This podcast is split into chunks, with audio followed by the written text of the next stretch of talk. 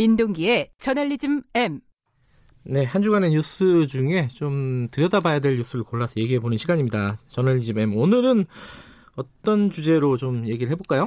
정의기억연대와 관련한 언론 보도가 참 많이 쏟아지지 않았습니까? 아, 최근 이번 일주일 동안 굉장히 많았어요. 네. 네. 뭐 모든 보도가 문제가 있는 건 아닌데요. 그렇죠. 좀 무리한 음. 보도가 적지 않았습니다. 네 가지 정도를 좀 꼽아왔습니다. 무리한 보도가 항상 좀 있지요. 네. 네 가지면은 하나씩 좀 따져보겠습니다. 첫 번째는 뭐죠? 외국 보도인데요. 외국 중앙일보가 보도. 네. 지난 13일자 온라인에 조국 사태 금태섭처럼 박용진, 정의연 조기 축구해만 못해 이런 제목의 기사를 싣습니다. 박용진 의원이 정의연한테 이 조기 축구에도 못한 단체다 이런 식으로 얘기했다는 거네요 기사를 보면. 그러니까 이게 CBS에 출연해서 한 얘기인데요. 네. 근데 방송을 좀 제목만 보면은 중앙일보 기사 제목만 보면은 조기 축구에만도 못하다 정의기억 연대가 이런 식으로 읽혀지지 않습니까? 저도 제목만 봤는데. 네. 근데 이 박용진 의원이 그렇게 얘기를 안 했습니다. 아 그래요? 그러니까 요즘 국민의 눈높이가 높아져가지고 네. 회계 불투명성을 용납하지 않는다. 네. 기업, 시민단체, 심지어 도, 동네 조기 축구에도 다 검증을 받는다. 네. 이 논란이 길어지면 어, 정의기억연대가 지금까지 운동한 그 정당성 있지 않습니까? 네. 이게 훼손될 가능성이 많으니까 조금 억울하겠지만 이 문제는 털고 가는 게 낫다. 네. 이런 취지의 발언을 했습니다. 그러니까 완전히 그 제목과는 다른 내용이고요.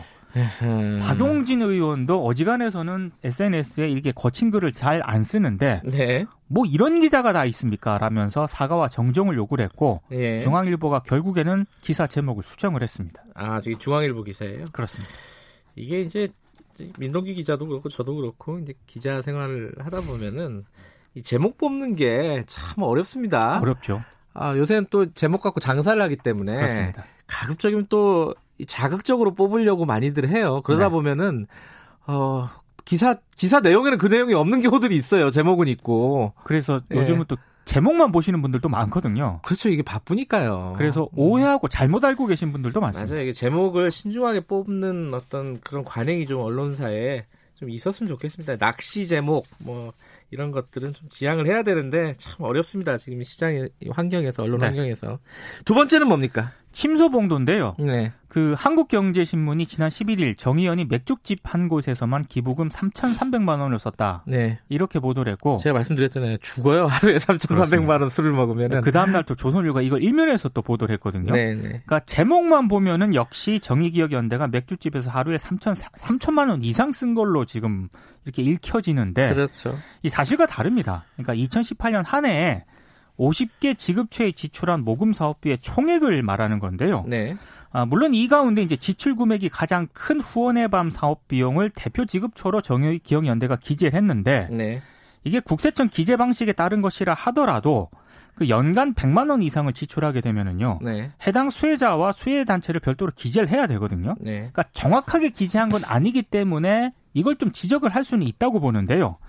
근데 이걸 갖다가 마치 뭐 하룻밤에 3천만 원 이상 그렇게 맥주집에서 술을 마셨다라는 식으로 제목을 뽑는 것은 너무 문제를 확산시키다는 그런 비판을 받을 수밖에 없습니다. 이것도 사실 제목의 문제이네요. 본질적으로는 예. 예. 이게 제목을 그렇게 만약에 어 100만 원 이상 지급 아, 지출할 때는 따로 써야 되는데 그렇게 안 써. 이렇게 쓰면은 자극적이지가 않잖아요. 사실 그게 정확한 제목이죠. 예, 예. 예. 자, 어, 그래, 그래, 뭐, 어찌됐든, 뭐, 그, 문제가 있는 거고, 세 번째는 뭡니까?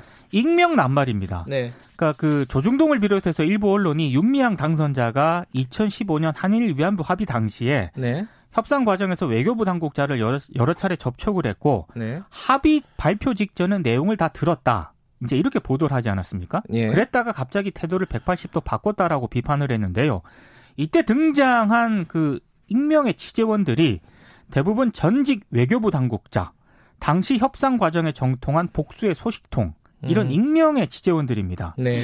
근데 이 지금 이런 익명의 취재원들이 주장하고 있는 이런 내용에 대해서 윤미향 당선자는 사실이 아니다라고 전면 반박을 하고 있거든요. 네. 이 자체도 논란거리인데 여기에 이제 언론에 등장한 익명의 그 전직 외교부 당국자들이 거의 대부분 박근혜 정부 때 한일 위안부 합의에 책임이 있는 당사자들이거든요. 음. 이 당사자들의 일방적인 주장을 팩트 체크 없이 그대로 보도하는 게 과연 온당한 보도 태도냐 이제 이런 비판이 있는데 이건 한번 고민을 해볼 대목인 것 같습니다.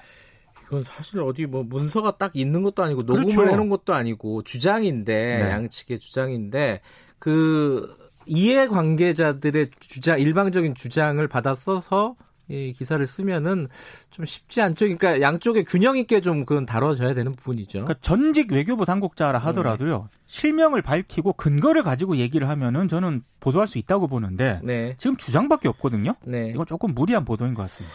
마지막은 뭡니까? 어제 잠깐 제가 언급을 했는데 선택적 보도입니다.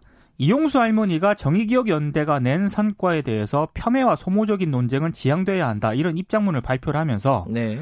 그 일부 언론의 근거 없는 억측과 비난, 편가르기 보도에 대해서도 지적을 했거든요. 네. 그러니까 소모적인 논쟁에도 언론이 책임이 있으니까 좀 자중하라 이런 의미를 담고 있는데 네. 조선일보와 동아일보 등 일부 언론들은 이 부분만 쏙 빼고 보도를 했습니다. 네. 그러니까 본인들에게 좀 불리한 건 빼고 보도를 했는데 네. 제가 봤을 때는 뭐 유리한 것만 싣고 불리한 건 뺐다는 얘기 아니겠습니까? 예. 이런 선택적 보도는 제대로 된 보도가 아닌 것 같습니다. 어, 아전 인수 뭐 이런 거네요, 그죠? 그렇습니다. 예. 예. 기자들끼리 예전에 그런 농담 많이 했는데 뭐 기자의 몇 가지 원칙 중에 하나가 뭐 침소봉대, 아전 인수 이런 걸 잘해야지 이제 어, 칭찬받는 기자다 이런 약간 자조 섞인 농담도 예전에 많이 했었는데 이게 참 잘 안 고쳐집니다. 그렇습니다. 특히 이런 민감한 부분에서는 조금 차분하게 기사를 쓰는 그런 분위기가 좀 만들어졌으면 좋겠어요. 우리 언론 시장에서도. 네. 여기까지 듣죠. 고맙습니다. 고맙습니다. 뉴스 언박싱 저널리즘 M 고발뉴스 민동기 기자였습니다.